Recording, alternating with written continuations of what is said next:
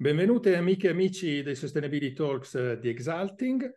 Buonasera, buongiorno, secondo l'orario in cui ci ascoltate o ci vedete. Benvenute e benvenuti nel 47 episodio della serie. Devo aprire con una scusa, una richiesta di scuse, perché abbiamo dovuto mescolare il 45 e il 46 episodio per un problema tecnico, ma comunque voi avete usufruito di un Sustainability Talk eh, alla scadenza sulla quale ci siamo moralmente impegnati e sono stati tutti e due interessanti, quindi è solo così, giusto per dire che la sequenza la troverete un po' mischiata, avrete il 46esimo prima del 45esimo. 47esimo invece sarà in ordine. Anche oggi abbiamo scelto un argomento particolare, molto specifico, Devo dire un argomento sul quale io ho scoperto che avevo un sacco di pregiudizi dovuti a ignoranza, come quasi tutti i pregiudizi peraltro, ed è un argomento sul quale invece mi sono uh, ultimamente documentato, anche con l'aiuto del nostro ospite che vengo a mettervi in video così lo conoscete. Benvenuto Valerio della Costa. Ciao Federico, grazie, grazie dell'invito e speriamo possa, possa essere un ottimo spunto per tante persone per avvicinarsi a questa tecnologia di cui oggi parliamo. Allora, intanto oggi è la giornata delle scuse, quindi mi scuso Valerio dalla costa. Questo... Perfetto. quindi oggi, oggi, parto così, oggi devo scusarmi molto, è la giornata dell'umiltà. Senti, allora Valerio, eh, ingegnere eh, di professione HSE manager in una grossa azienda dell'acciaio, ma eh, fondatore di un luogo particolare che è Villaggio Bitcoin. Se velocemente vuoi darci un attimo un tuo background su questa iniziativa del Villaggio Bitcoin e poi cominciamo invece sul tema principale. Raccontaci del tuo villaggio. Certo, senz'altro. Eh, circa due anni fa, quasi due anni fa ormai, eh, ho aperto un'attività incentrata interamente su Bitcoin, eh, dove facciamo consulenza, dove facciamo assistenza a persone e imprese per spiegare questa tecnologia. Noi riteniamo questa, questa tecnologia chiamata Bitcoin proprio come un cambio di paradigma che cambierà tantissime cose. Sta già cambiando tantissime cose. È una rivoluzione vera e propria che è in atto in questi anni e dall'altra parte trovavamo eh, pochissime realtà, pochissimi spunti per una persona per informarsi nel modo giusto. Ci sono tantissimi youtuber, giornalisti o pseudotali che fanno eh, divulgazione, ma non nel modo in cui volevamo noi. Noi vogliamo vedere proprio Bitcoin come tecnologia, come strumento per garantire alle persone la libertà, la privacy e eh, la tutela dei diritti fondamentali e da qui è nata l'idea, siccome eh, c'era poca, poco materiale in giro, di creare proprio un centro di formazione, un centro di educazione per spiegare e diffondere questa tecnologia promuovendola e facendo sì che le persone possano diventare consapevoli e informate su questo strumento di cui oggi parliamo. Quindi alla fine, diciamo, è un'attività, se ho capito bene, anche imprenditoriale, ma da un certo punto di vista è anche un servizio informativo mi sembra, no? educativo o informativo, insomma. E entrambe le cose, proprio in azienda, con partita IVA registrata, tutto quanto, eh, perché in realtà offriamo vari servizi, non solo quelli di consulenza, e quindi è proprio un'attività che vuole diventare un centro, un hub di ricerca anche su questa tecnologia Bitcoin, che è in continua evoluzione, ci sono tantissime proposte, tantissimi sviluppi proprio in questi giorni, in queste settimane, e quindi eh, di fatto è proprio una delle prime attività, stiamo parlando della seconda in Italia, eh, come eh, centro fisico proprio incentrato su questo nuovo paradigma. Ok, senti, io ehm, allora il tema di questa, di questa puntata è un tema specifico, visto anche il, come dire, il contenuto dei Sustainability Talks di Exalting, che ovviamente parlano di sostenibilità, in tante declinazioni diverse. Qui abbiamo avuto in queste 47 puntate ospiti veramente di diversi campi, diciamo dello scibile umano in qualche modo collegabile alla sostenibilità, però oggi ci occupiamo della sostenibilità del Bitcoin. Perché? Perché è un tema che spesso viene utilizzato dai detrattori di questa tecnologia per dire sì sì bella cosa Bitcoin ma è assolutamente energivoro in realtà sta creando dei problemi al pianeta. Però direi questo tema lo mettiamo un secondo da parte perché ti chiederei visto che per primo ho scoperto che avevo un sacco di pregiudizi in realtà non sapevo di cosa si trattasse ti chiederei di farci qualche minuto di una premessa per, per inquadrare di che cosa parliamo, anche perché, per esempio, un tema molto frainteso, poco conosciuto, è la strettissima relazione tra la tecnologia blockchain e Bitcoin. Quindi se ci dai proprio un'inquadrata da assoluti profani per cominciare insomma, a posizionarci sul tema che trattiamo oggi. Allora, senz'altro, l'impresa è impossibile. In pochissimi minuti è veramente arduo sintetizzare un fenomeno molto complesso. Stiamo parlando di una nuova tecnologia che eh, sta cambiando tantissime cose, a partire proprio dal modo con cui facciamo le transazioni, con cui gestiamo la moneta, con cui facciamo gli scambi commerciali. Cercando di essere sintetici, di cosa stiamo parlando? Stiamo parlando di un progetto, di un'idea, di ricreare una, una forma di moneta digitale, una moneta elettronica eh, che utilizza internet per la sua diffusione, che abbia alcune particolari caratteristiche, la principale delle quali è che non deve avere una banca centrale che la emette. Eh, il fenomeno Bitcoin in realtà non nasce eh, di recente, non nasce negli ultimi dieci anni o poco più da quando è nato, è qualcosa che si ricerca dagli anni 70, cioè c'erano già tantissimi movimenti, tantissimi pensatori, attivisti, politici che volevano proporre una moneta alternativa a quelle che oggi sono le cosiddette monete fiat, cioè le monete che vengono eh, gestite ed emesse da una precisa banca centrale. L'euro, il dollaro, la sterlina, il rublo, sono tutte cosiddette monete fiat, ognuna delle quali una banca centrale che la emette, che la gestisce e la governa per tutta la popolazione. Invece quello che vuole creare Bitcoin, che ha creato Bitcoin, è una moneta che stranamente non ha un ente centrale. Non ha nessuno che la diffonde, non ha nessuno che la promuove, non ha nessuno che regola i tassi di interesse, ma soprattutto non ha nessuno che può stampare nuove unità monetarie, mm. che è completamente in antitesi con quello che noi conosciamo, perché sappiamo che l'euro, il dollaro e tutte queste monete si possono stampare all'infinito. E vediamo che questa stampa scellerata che continua in questi anni genera poi fenomeni come l'inflazione o la svalutazione della nostra moneta.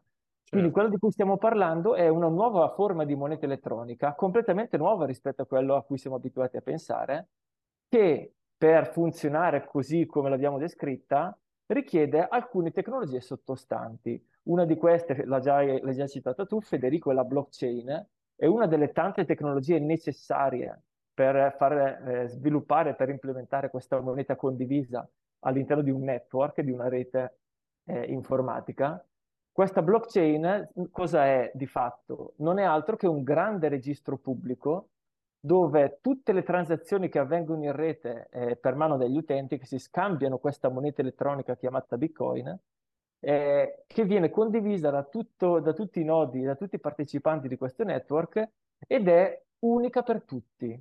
Potremmo dire che siamo tutti piccole banche con Bitcoin. Non c'è più ba- la banca centrale, un ente che distribuisce, che gestisce, che autorizza le transazioni, i pagamenti, ma siamo tutti noi partecipando a questo network che possiamo essere delle piccole banche indipendenti.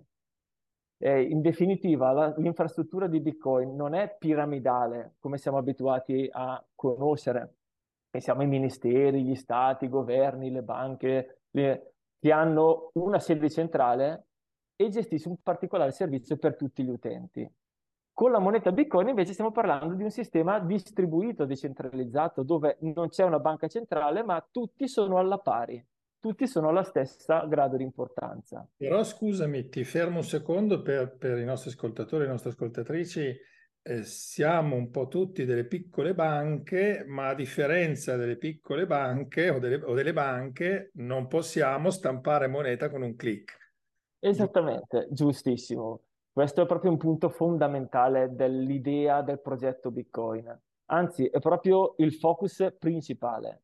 Tutta questa infrastruttura che abbiamo iniziato a descrivere serve effettivamente per fare una cosa, impedire che qualcuno possa stampare nuovi soldi o generare nuovi soldi o cambiare le regole di questo gioco. E questo magari per chi si approccia dall'inizio a questa tecnologia può sembrare qualcosa di poco conto, ma vi assicuro che questo fatto, cioè il controllo della moneta e la decisione sulle sue politiche monetarie, compresa la stampa di moneta, è, muove i fili del mondo di fatto. Chi oggi ha il pallino del gioco eh, può muovere tutti i fili dell'economia, della finanza e anche della politica, perché ricordiamo che oggi gli stati nazionali sono eh, dipendenti, devono chiedere prestiti a questo ente chiamato banca centrale. Mm. Quindi, come avrete capito, eh, si tratta ver- di un progetto molto ambizioso, quello di fatto di sostituire o di creare un concorrente all'euro e al dollaro che di fatto sono oggi regimi di monopolio, sono, preci- sono protetti da precisi leggi nazionali. Certo. Quindi il progetto è ambizioso e quindi sicuramente le permesse sono quelle che oggi non parliamo di cose banali, parliamo proprio di cose abbastanza controintuitive. E questo fa sì che, che, dobbiamo essere molto consapevoli che non potremo oggi in qualche modo risolvere tutte le domande che possono avere i nostri ascoltatori su, sul tema Bitcoin. Um, è un tema, peraltro, eh, che abbiamo trattato, questo che hai accennato, diciamo, sulle caratteristiche della moneta centralizzata o non centralizzata, che viene da lontano, perché la scuola austriaca, che è uno dei fondamenti di questo approccio, comunque un approccio colto e approfondito alla teoria economica e alla teoria monetaria è dell'Ottocento, insomma, quindi niente di, di, nuovo. Tra l'altro abbiamo avuto ospite qualche puntata fa Bernardo Ferrero Zendrini che ci ha parlato proprio della scuola austriaca, che di nuovo anche lì è una cosa che non conoscevo, in realtà è una scuola molto molto interessante, proprio una scuola anche tipicamente europea, che ha veramente dei, dei fondamenti molto importanti. Um, senti, mh, però allora mh, vorrei andare un po' sul tema della sostenibilità, perché questo eh, meccanismo mh, che hai descritto adesso, blockchain, bitcoin, ha un'altra tecnologia o una pratica molto importante che è quella del mining, che è quella che è un pochino il focus, se vogliamo, degli attacchi alla sostenibilità della tecnologia bitcoin. Quindi facci velocemente un quadro di che cos'è il mining, a, a, cosa serve, anche in relazione alla creazione di moneta, e così poi dopo andiamo a vedere in concreto il tema sostenibilità. Poi magari alla fine, se ci resta tempo, faremo un piccolo escurso sull'uso del Bitcoin per le, per le imprese per le attività commerciali, ma lo facciamo casomai dopo. Senz'altro, senz'altro. Con una piccola premessa prima di illustrare il fenomeno del mining. Eh, non preoccupatevi, cari ascoltatori, se non capirete proprio tutto di questo discorso. Io adesso dovrò cercare inevitabilmente di sintetizzare, dovrò anche magari semplificare alcuni concetti per renderli comprensibili. Ma eh, proviamo a, a illustrare di cosa stiamo parlando con il mining. Come dicevamo prima come premessa, con Bitcoin non c'è una banca centrale che stampa soldi e li distribuisce a tutti gli utilizzatori. E allora chiediamoci, come facciamo, non essendoci questo ente, a decidere chi, a chi vanno assegnate le monete, chi le genera, chi le, chi le crea dal nulla, chi le, le emette? Eh, per fare questo, l'ecosistema Bitcoin ha ideato, per mano del suo anonimo fondatore, eh, tal Satoshi Nakamoto, uno pseudonimo che tuttora è rimasto anonimo, ha pensato al cosiddetto mining, cioè un processo per il quale i Bitcoin, questa moneta elettronica, viene messa a poco a poco, ogni circa 10 minuti, tecnicamente ogni blocco della blockchain che si va ad aggiungere, ogni, diciamo, vediamola come una pagina del registro mastro, libro mastro delle transazioni, eh, ogni, que- ogni pagina che viene validata ha in palio un certo quantitativo di bitcoin nuovi di zecca e vengono assegnati a questi cosiddetti minatori. Chi sono i minatori? Sono proprio degli attori del network che fanno un grande servizio all'ecosistema Bitcoin, cioè mettono a disposizione del, del network le loro macchine, dei computer di fatto, che devono risolvere dei, dei puzzle matematici, degli enigmi matematici. Eh, vedetela un po' come una lotteria. se un minatore decide di investire tanti soldi in capannoni con dentro questi grandi computer che minano Bitcoin, più fanno l'investimento grande e più avranno probabilità di estrarre e di vincere Bitcoin. Un po' come la lotteria, più biglietti acquistiamo e più abbiamo probabilità di essere i vincitori dell'estrazione. Eh, questo processo fa sì che un minatore, se vuole appropriarsi di questi nuovi Bitcoin che vengono generati, eh, deve partecipare a questa grande gara eh, mondiale, in competizione con tutti gli altri che si vogliono aggiungere spontaneamente. Eh, questa attività di mining, come avrete capito, richiede l'utilizzo di computer, quindi di macchine molto specializzate che estraggono Bitcoin. Eh, questo, eh, essendo computer, eh, eh, devono ovviamente basarsi sulla corrente elettrica per funzionare. E in particolare 24 ore su 24 questi computer devono essere sempre accesi e tutto il giorno devono essere dedicati a trovare queste soluzioni ai puzzle enigmistici, enigmatici che eh, il protocollo Bitcoin prevede. Quindi la critica, quindi arriviamo qui alla parte ambientale, eh, la critica che spesso viene rivolta all'ecosistema Bitcoin è sì, ma tutti questi grandi computer dislocati in tutto il mondo, da questi minatori che partecipano a questa gara e che vogliono ottenere i nuovi bitcoin che vengono emessi dall'algoritmo, consumano tantissima corrente elettrica, sono oltremodo energivori, dicono. Sono talmente energivori che rischiano di diventare un danno per il pianeta e possono contribuire, dicono questi detrattori, in buona parte al surriscaldamento del pianeta, ai danni ambientali, al, a, a tante, tanti effetti negativi che oggi vediamo. Certo, Quindi questa è la principale che viene rivolta all'ecosistema Bitcoin, no? Credo che sia fondamentalmente questa dal punto di vista... Esattamente, esattamente.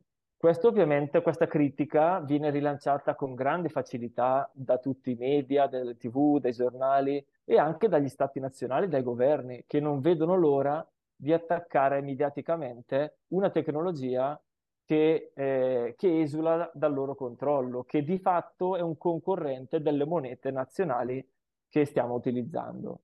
Quindi questo oggi viene utilizzato spesso come pretesto, per, anzi uno delle, dei, dei, titoli sensazionalistici che ogni tanto girano e, e che poi vedremo se riusciremo a, a argomentare al contrario, è che Bitcoin inquina come un piccolo paese del mondo come la Svizzera, cioè tutto l'ecosistema Bitcoin consuma come la Svizzera in un anno, titolano. E quindi la percezione di una persona che si trova un titolone così associa subito consumo energetico a inquinamento e, di, e fa, automaticamente arriva alla conclusione che eh, Bitcoin va fermato, perché se vogliamo tutelare l'ambiente noi dobbiamo smettere di permettere a questi minatori di continuare la loro attività. Mm, mm. Quindi questa è la percezione errata che arriva alle persone che magari si informano distrattamente o comunque sentono gli echi mediatici di sottofondo. Eh, no, con, confermo perché pur non essendo né un lettore di giornali né un telespettatore, comunque di fatto anche attraverso, dire, network professionali, notizie, diciamo, che girano negli ambienti anche degli affari, in effetti il discorso più comune su Bitcoin è proprio questo di essere energivoro e di, di consumare grandissime quantità di energia. Quindi questo te lo confermo, è effettivamente molto, eh, molto comune. Eh, ma allora, è vero o non è vero? E io, avendo letto, tra l'altro, stavo cercando prima, ma adesso ho, sulla scrivania ho il Bitcoin Standard, non ho il villaggio Bitcoin, che invece è il libro che hai scritto tu, che è stato il mio primo libro, poi vedo però che dietro... Io ce l'ho qua, ovviamente. Sono delle copie, esatto. quindi, quindi... Allora, so che tu hai argomenti molto solidi per sfatare questo mito, quindi vediamo un attimo com'è invece che sarebbe l'informazione corretta sul fatto che sì, è vero, Bitcoin consuma eh, dell'energia, ma ci sono dei ma e quindi eh, vai, sfata, sfata, il mistero. Io allora, farò... anche qui è perfetto, tu fai l'avvocato del diavolo e naturalmente anche qui una piccola premessa, stiamo parlando di un tema veramente ampio, quindi io vado a toccare solo alcuni punti, ognuno dei quali andrebbe approfondito nel modo, nel modo corretto, però andiamo semplicemente a, a indicare alcune, alcune, argomentazioni a favore della tesi contraria, cioè eh, partiamo dal fondo, partiamo dalla tesi.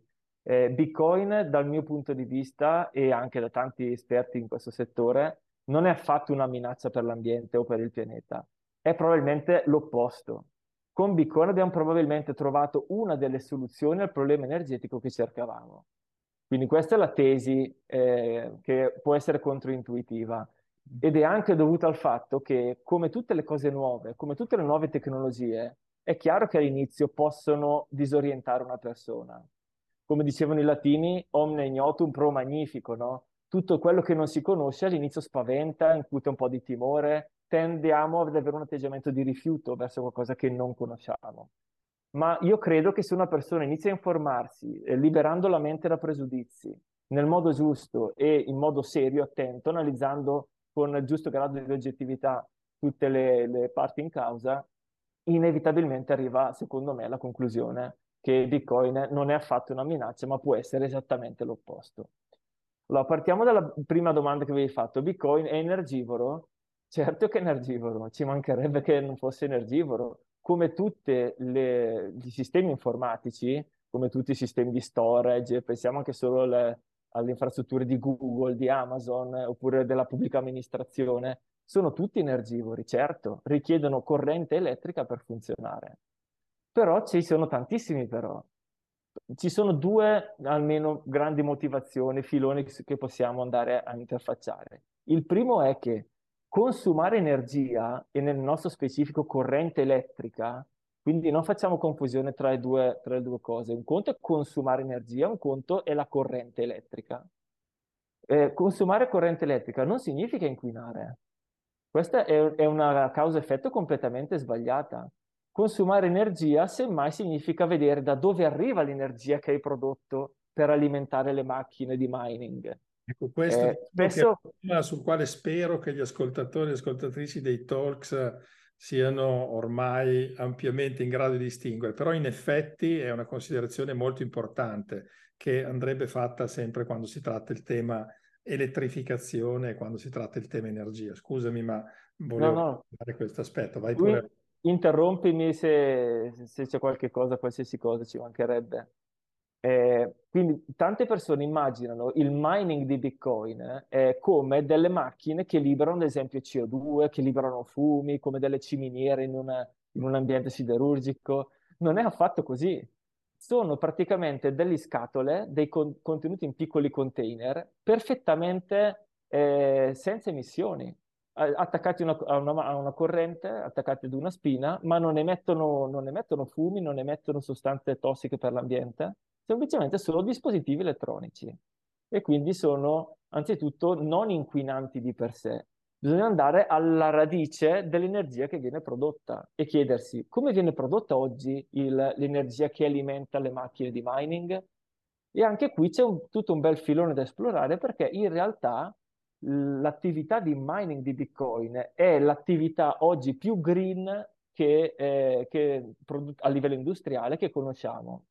Esiste proprio anche un, un Bitcoin Mining, Mining, Council, che è una grande associazione di minatori mondiali, eh, americani soprattutto, ma anche da tutto il mondo, che si sono riuniti per mettere insieme i loro dati di produzione e i loro dati di consumi energetici. E ad oggi, e questo è un trend in crescita, eh, le eh, Bitcoin vist- si stanno alimentando di fatto sempre più con energia rinnovabile. Si parla del eh, siamo al circa il 58% dell'energia che il, eh, il mining di Bitcoin utilizza deriva da fonti rinnovabili. E questo trend negli anni è in continua crescita.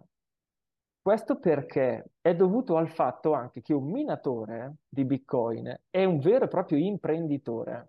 Cioè lui mina Bitcoin perché eh, aspira a ottenere dei guadagni, avere un ritorno di investimento, cioè certo. vi- vincere i Bitcoin che vengono messi in palo dall'algoritmo.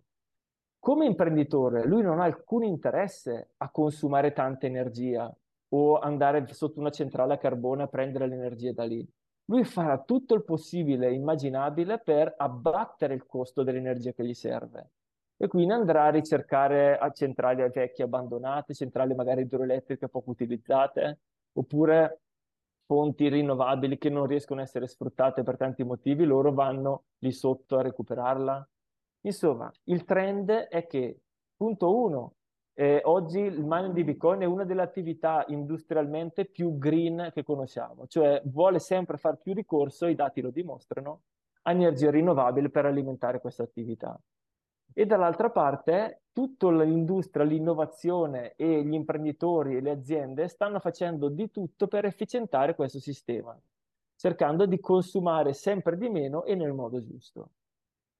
Quindi la prima cosa è, ricordiamo, per chiudere questo primo tesi, diciamo, è eh, consumare energia non significa inquinare, bisogna vedere da dove arriva la corrente elettrica e nel caso di Bitcoin è un caso proprio virtuoso di ricerca costante di energia rinnovabile.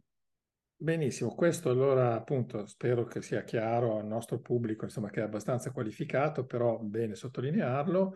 Eh, mi viene da dire Certo, viene utilizzata energia rinnovabile, ma se questa tecnologia Bitcoin fosse una cosa superflua o non particolarmente utile, beh, questa energia rinnovabile si potrebbe usare per qualche cosa di più utile. Mm. Quindi qui passiamo forse, non so se questo è il secondo tema che volevi trattare, però è un'obiezione facile, no? Dice sì, bello, è rinnovabile, ma se, se ne facessimo a meno, quell'energia lì la usiamo magari per fare l'acciaio, chi lo sa. Quindi vediamo un po' l'utilizzo o il confronto con altre tecnologie.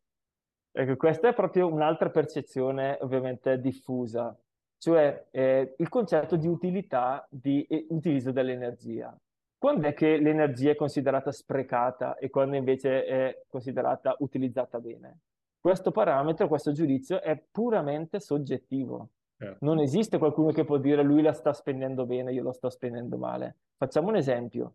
Quando arriva il Natale, noi paesi occidentali cattolici accendiamo mille lucine da tutte le parti per festeggiare, per creare decorazioni. Tutta quella luce che, quella corrente elettrica che alimenta le lucine di Natale non è energia sprecata. Qualcuno, magari che non festeggia il Natale, potrebbe dirci: Voi state sprecando energia, state facendo qualcosa di inutile. E noi invece diciamo no, perché la nostra festa invece e ci teniamo a onorarla nel modo giusto. Oppure... non l'avevo mai sentita come argomentazione, però è interessante. Cioè, tutto è soggettivo a questo punto. Esattamente, oppure quando Google implementa dei nuovi servizi, ad esempio il suo cloud per gestire tutte le fotografie e le immagini, nessuno lo va a etichettare per dire stai usando male l'energia. Per chi è un concorrente di Google potrebbe dire stai usando male l'energia dovresti usare i miei sistemi che invece sono migliori dei tuoi oppure averne uno solo, eccetera, eccetera. E piuttosto eh, che tutta una serie di video non particolarmente edificanti che ci sono, per esempio, su YouTube o TikTok. Esatto. Piattaforme, no? tutte cose delle quali si allegramente fare a meno, insomma, dal punto di vista. Esatto. Okay. Potremmo dire smettete di caricare i vostri gattini su Instagram perché state inquinando il pianeta. Certo. La situazione è simile. In realtà no, perché c'è un'azienda che sta investendo proprio in questo business e si paga volentieri l'elettricità per far funzionare i propri server e le proprie infrastrutture. Quindi noi dobbiamo sempre riferirci al concetto di utilità percepita quando utilizziamo, eh, quando diamo un giudizio sullo spreco o meno di corrente elettrica. E quindi chiediamoci perché le persone vedono l'utilizzo del, del, di questa nuova tecnologia come uno spreco. È molto semplice perché non lo conoscono non lo capiscono e non lo utilizzano. Chi utilizza Bitcoin scopre che in realtà è, è l'energia probabilmente meglio spesa di tutto l'universo, perché stiamo riuscendo a creare eh, una scarsità digitale attraverso un processo che utilizza la termodinamica per emettere delle monete che non possono essere stampate all'infinito.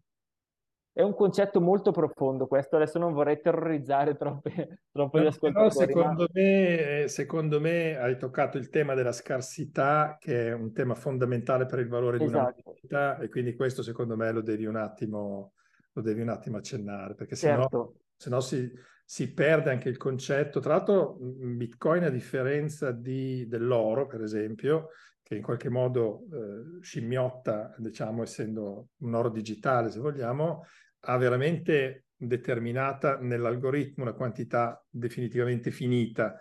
L'oro è vero che è scarso, ma insomma un, un po' se ne, se ne ricava e poi non sappiamo esattamente quali siano le riserve planetarie. Quindi il tema della scarsità ti direi dedica qualche minuto a, a chiarirlo. La scarsità esatto. digitale proprio. Senz'altro, questo è proprio il, il, focus principale del progetto Bitcoin. Il concetto di mining stesso, la parola mining, e, come dici tu, richiama l'oro, perché anche l'oro richiedeva di andare nelle miniere tuttora e scavare sempre più in profondità per cercare sempre meno quantitativi di oro che riusciamo ad estrarre dalle viscere della terra. Anche Bitcoin ha riprodotto a livello digitale proprio le caratteristiche fisiche dell'oro e questo è un risultato tecnologico incredibile che magari una persona comune o poco avvezza alla tecnologia o poco informata può apparire anche in questo caso poco rilevante, ma in realtà è un risultato straordinario che abbiamo raggiunto.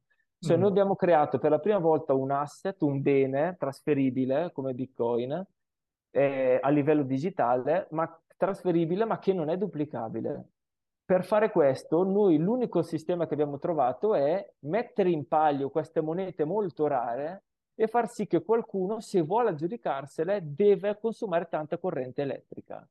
Questa tecnicamente viene chiamata proof of work, prova di lavoro, ed è la base dell'algoritmo del mining. Perché l'unico modo per riuscire a estrarre qualcosa di valore è dimostrare di aver fatto del lavoro a monte. È questo che dà il valore alla moneta Bitcoin. Deriva mm. da un processo termodinamico. Per fare l'esempio opposto e calarci in una realtà pratica, eh, Bitcoin nasce proprio in antitesi, eh, proprio per non ricadere nel discorso delle monete fiat che oggi utilizziamo. L'euro e il dollaro sono oggi cosiddette fiat. Fiat è un termine latino, è utilizzato in tutto certo. il mondo. Certo. Eh, anche si parla di fiat money, anche gli americani parlano di fiat money Fiat proprio dal latino fiat lux e lux fuit, perché il banchiere oggi per stampare questi nuovi euro prende un pezzo di carta, eh, figurativamente, adesso ovviamente è un terminale informatico, eh, e per decreto fa un colpo di magia e dice che sia moneta questo pezzo di carta. Da adesso in poi scrivo su a penna 20 o 100 e questi valgono 100 euro. Valgono come qualcosa che dovete, eh, dove, per cui dovete lavorare per, per produrlo, per ottenerlo. Invece Bitcoin parte dall'idea e dice le monete non possono essere stampate dal nulla, devono avere un sottostante. Una volta sottostante era l'oro, fino al 1971 formalmente, dal 71 in avanti è fiat money, cioè moneta senza alcun sottostante fisico. È solo una volontà del banchiere centrale che stampa la moneta. Quindi è, perché parliamo di scarsità con Bitcoin? Perché una delle regole fondamentali di tutto questo ecosistema è quello di mantenere ferrea una precisa regola di emissione monetaria, i famosi 21 milioni di Bitcoin. C'è questo tetto massimo di unità, 21 milioni, per cui al mondo, nell'universo, non potranno mai più esserci più di questa quantità, più di 21 milioni. Questa scarsità digitale, questo tetto volutamente progettato per non essere violato, è alla base del valore dei bitcoin, che secondo le teorie della scuola austriaca che hai citato, che teorizzavano già dalla fine dell'Ottocento, doveva essere la caratteristica principale per una moneta sana e onesta, per una moneta che non potesse essere usata per sottrarre valore o potere d'acquisto alla popolazione cittadini che la utilizzavano. Quindi in definitiva, riassumendo un po', sperando di essere riuscito a, a stare chiaro, certo. eh, tutto questo ecosistema che abbiamo progettato e che dicevamo teorizzato anche fin dagli anni 70, nasce proprio con l'idea di creare un modello alternativo al sistema fiat tradizionale, che eh, a ragione o a torto molti ritengono che è altamente schizofrenico, corrotto, ingiusto e altamente instabile, perché vediamo continue crisi, continue continui sacrifici, debiti insostenibili. Ecco, l'idea di Bitcoin nasce in definitiva per cercare una soluzione e per eh, abbandonare definitivamente questo sistema basato sulla stampa scellerata di nuova valuta monetaria. Certo. Una domanda, intanto che siamo sul, sul, tema della scarsità e sul tema del confronto con le altre valute.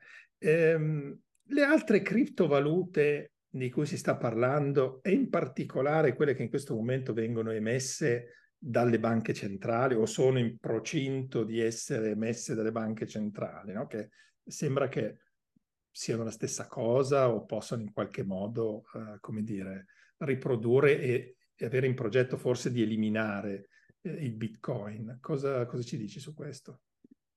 E anche questo è, bella, è un bel tema che richiederebbe un po' di uno spazio di trattazione non indifferente, ma di fatto quello che le banche centrali oggi stanno proponendo e stanno progettando e vogliono calare a tutti i cittadini entro breve, non è altro che un'alternativa proprio a Bitcoin. Loro si sono resi conto probabilmente che l'ecosistema Bitcoin così strutturato, così decentralizzato, eh, non può essere fermato e difficilmente riesce a regolamentarlo o, al, o, diciamo, o incasellarlo dentro i sistemi tradizionali. E quindi l'unica cosa che gli resta è, con tutta probabilità, cercare di creare un'alternativa farlocca a questa nuova versione digitale, con delle differenze abissali naturalmente.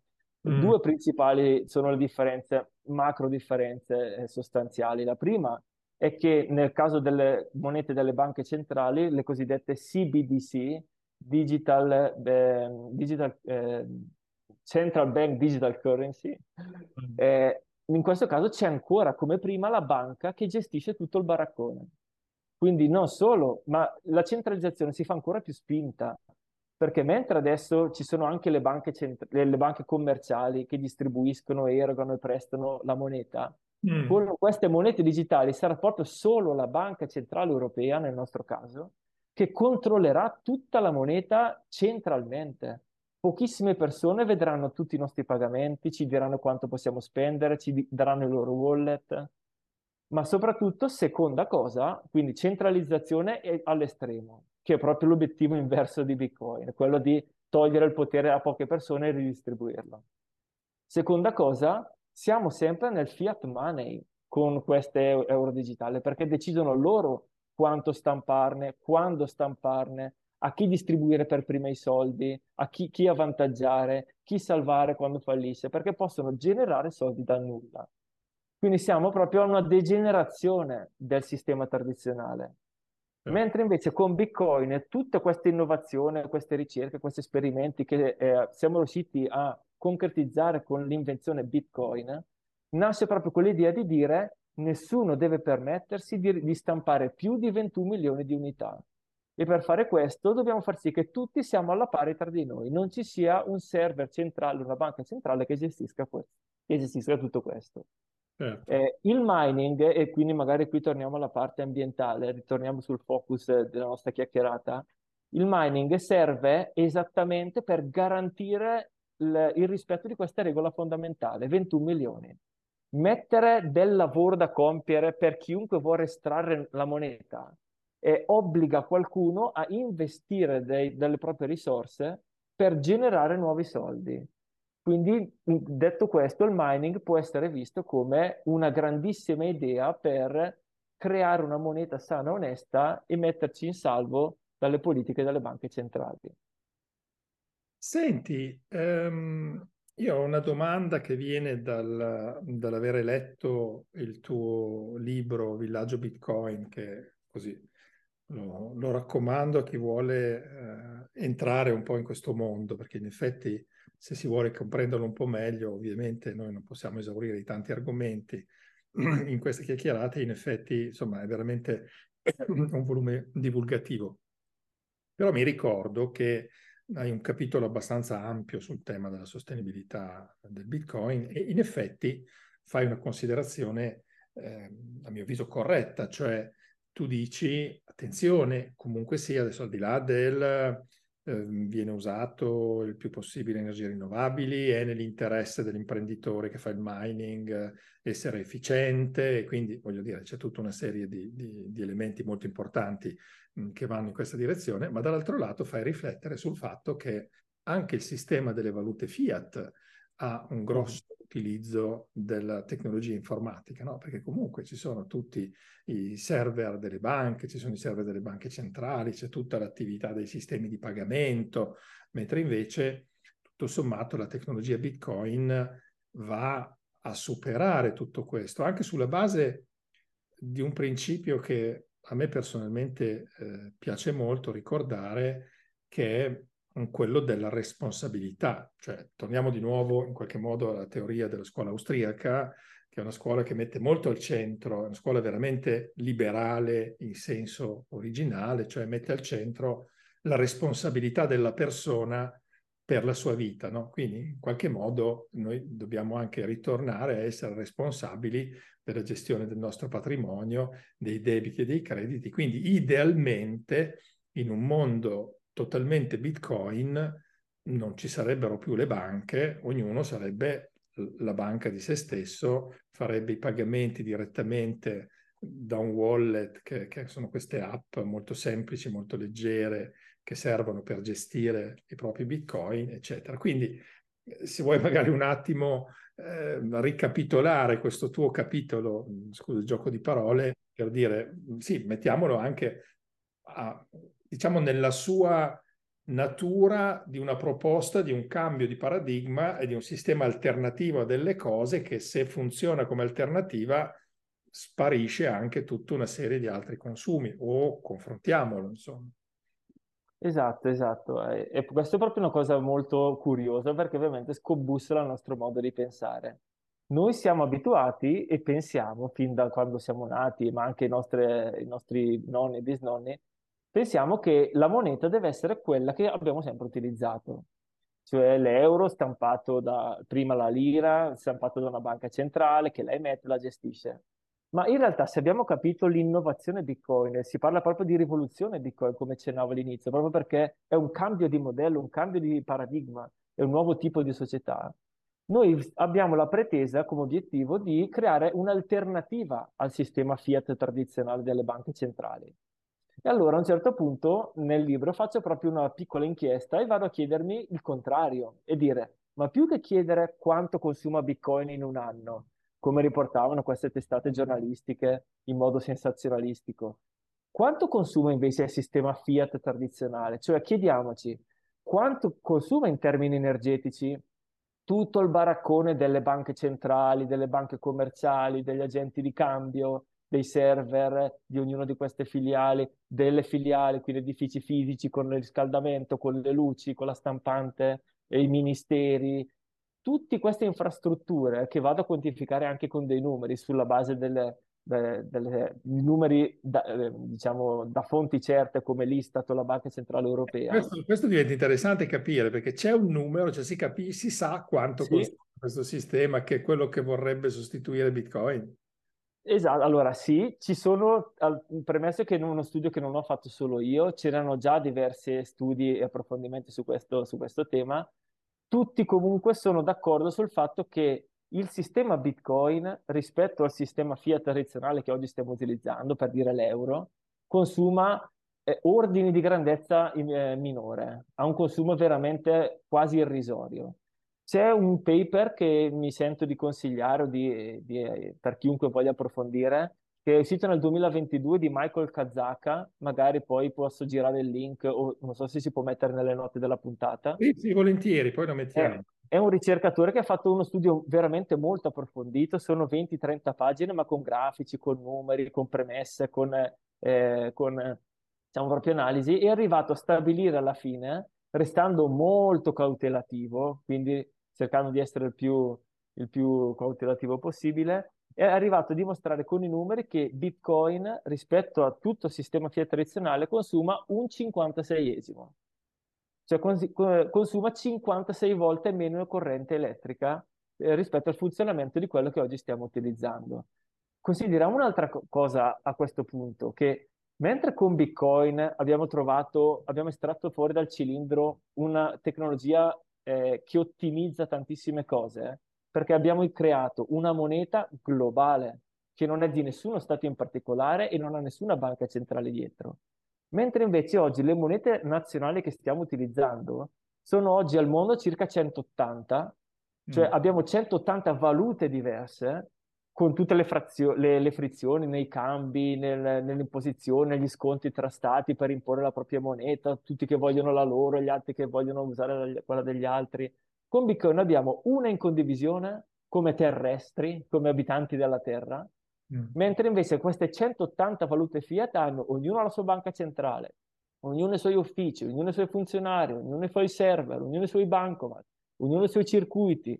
Cioè, se mm. noi riusciamo eh, come modello a sostituire tutto questo baraccone del sistema Fiat con un'unica moneta condivisa, che non ha filiali, che non ha amministratori, che non ha sedi, ma ha solo dei server locali eh, decentralizzati che chiunque può utilizzare o non utilizzare, allora Bitcoin può essere visto anche come un grande salto innovativo per, per, la, nostra, per la, nostra, comunità mondiale. Senti, qui, qui si apre un tema, uh, domande sulla sicurezza, che però apriamo un capitolo che, che diventa assolutamente impegnativo. Invece eh, magari non so, faremo una puntata a fine anno se ci sarà dell'interesse anche su questa nostra chiacchierata di oggi. Un'ultima domanda che invece ti farei, visto il nostro pubblico, che è comunque un pubblico di, di gente d'impresa, è eh, diciamo nell'immaginario collettivo eh, de, degli ignoranti in materie come me, Bitcoin è una cosa diciamo personale nella quale al limite io investo eh, i miei risparmi piuttosto che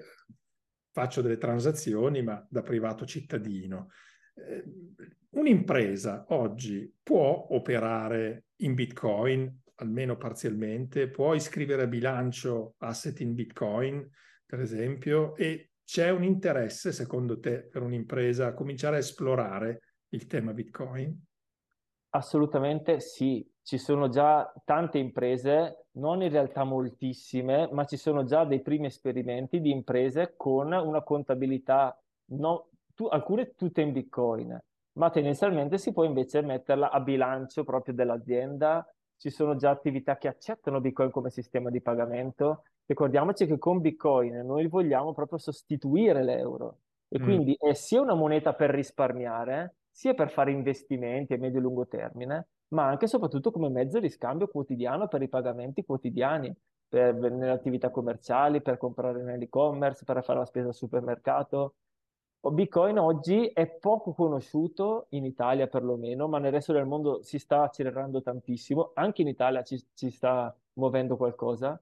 Ci sono già tante realtà che accettano Bitcoin, c'è anche un sito BTC Map, se uno fa una ricerca banale, BTC Map, c'è proprio una mappa mondiale che va a censire tutte le attività che oggi accettano Bitcoin.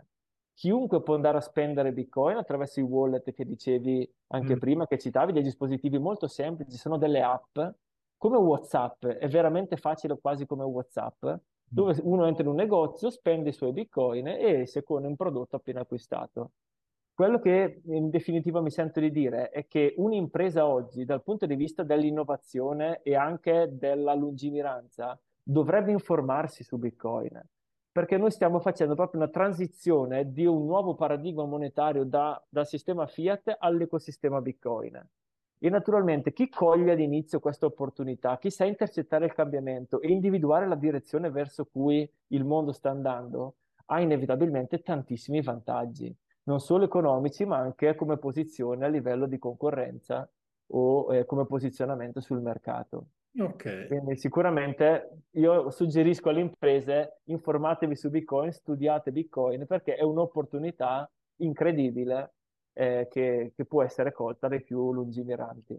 Allora, io faccio outing, ho cominciato a studiare, ve l'ho già fatto prima, ho detto che ho cominciato a studiare un po' la materia, in effetti comunque la trovo interessante, ancora oggi non, non, ho trovato modo come impresa di utilizzarlo, però, però, è un tema assolutamente da approfondire, come da approfondire anche il tema della, della scuola austriaca. Secondo me eh, davvero siamo troppo formati e formattati su un pensiero economico eh, completamente diverso, ma in realtà la scuola austriaca ha delle ottime ragioni, ha delle ottime delle ottime ragioni di, di, essere ascoltata, soprattutto dagli imprenditori e dalla gente che lavora, tra l'altro, perché è una scuola che valorizza tantissimo esatto. la privata, la responsabilità individuale, credo sia, questo sia un tema che in questo mondo di oggi è assolutamente importante.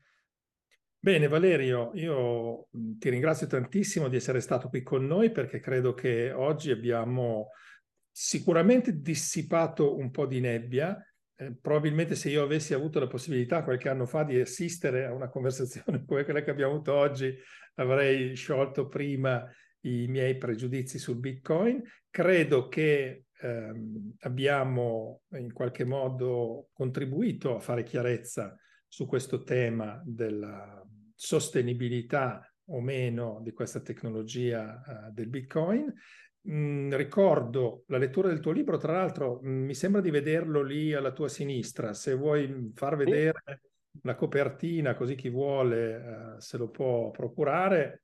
Non facciamo di solito pubblicità, ma qualche interessante lo consigliamo, quindi eventualmente chi vuole può farsi una cultura e una, una prima informazione importante, tutto sommato chiara, anche se devo dire già dirlo, si vede che sei un appassionato eh, leggendo il tuo libro. Questo, Beh, senza passione, senza passione, secondo me si perde tutto il valore del proprio lavoro. Benissimo, allora resta con me che intanto mi metto un attimo io in video solo per ringraziare le nostre ascoltatrici e ascoltatori dei Sustainability Talks di essere stati con noi eh, per questa 47esima puntata con Valerio Dalla Costa a parlare di sostenibilità del Bitcoin. Avremo ancora eh, qualche episodio prima della consueta interruzione estiva, quindi continuate a seguirci sulle principali piattaforme di podcast, scegliete quella che vi è più familiare, vi trovate meglio per ascoltarci, o sul canale YouTube che sta continuando a crescere, anche se noi non facciamo nulla per spingerlo, ma si vede che il tema interessante e quindi appuntamento a tutte e a tutti fra i consueti 14 giorni con la prossima puntata dei Sustainability Talks di Exalting. Grazie, a presto, arrivederci o a risentirci.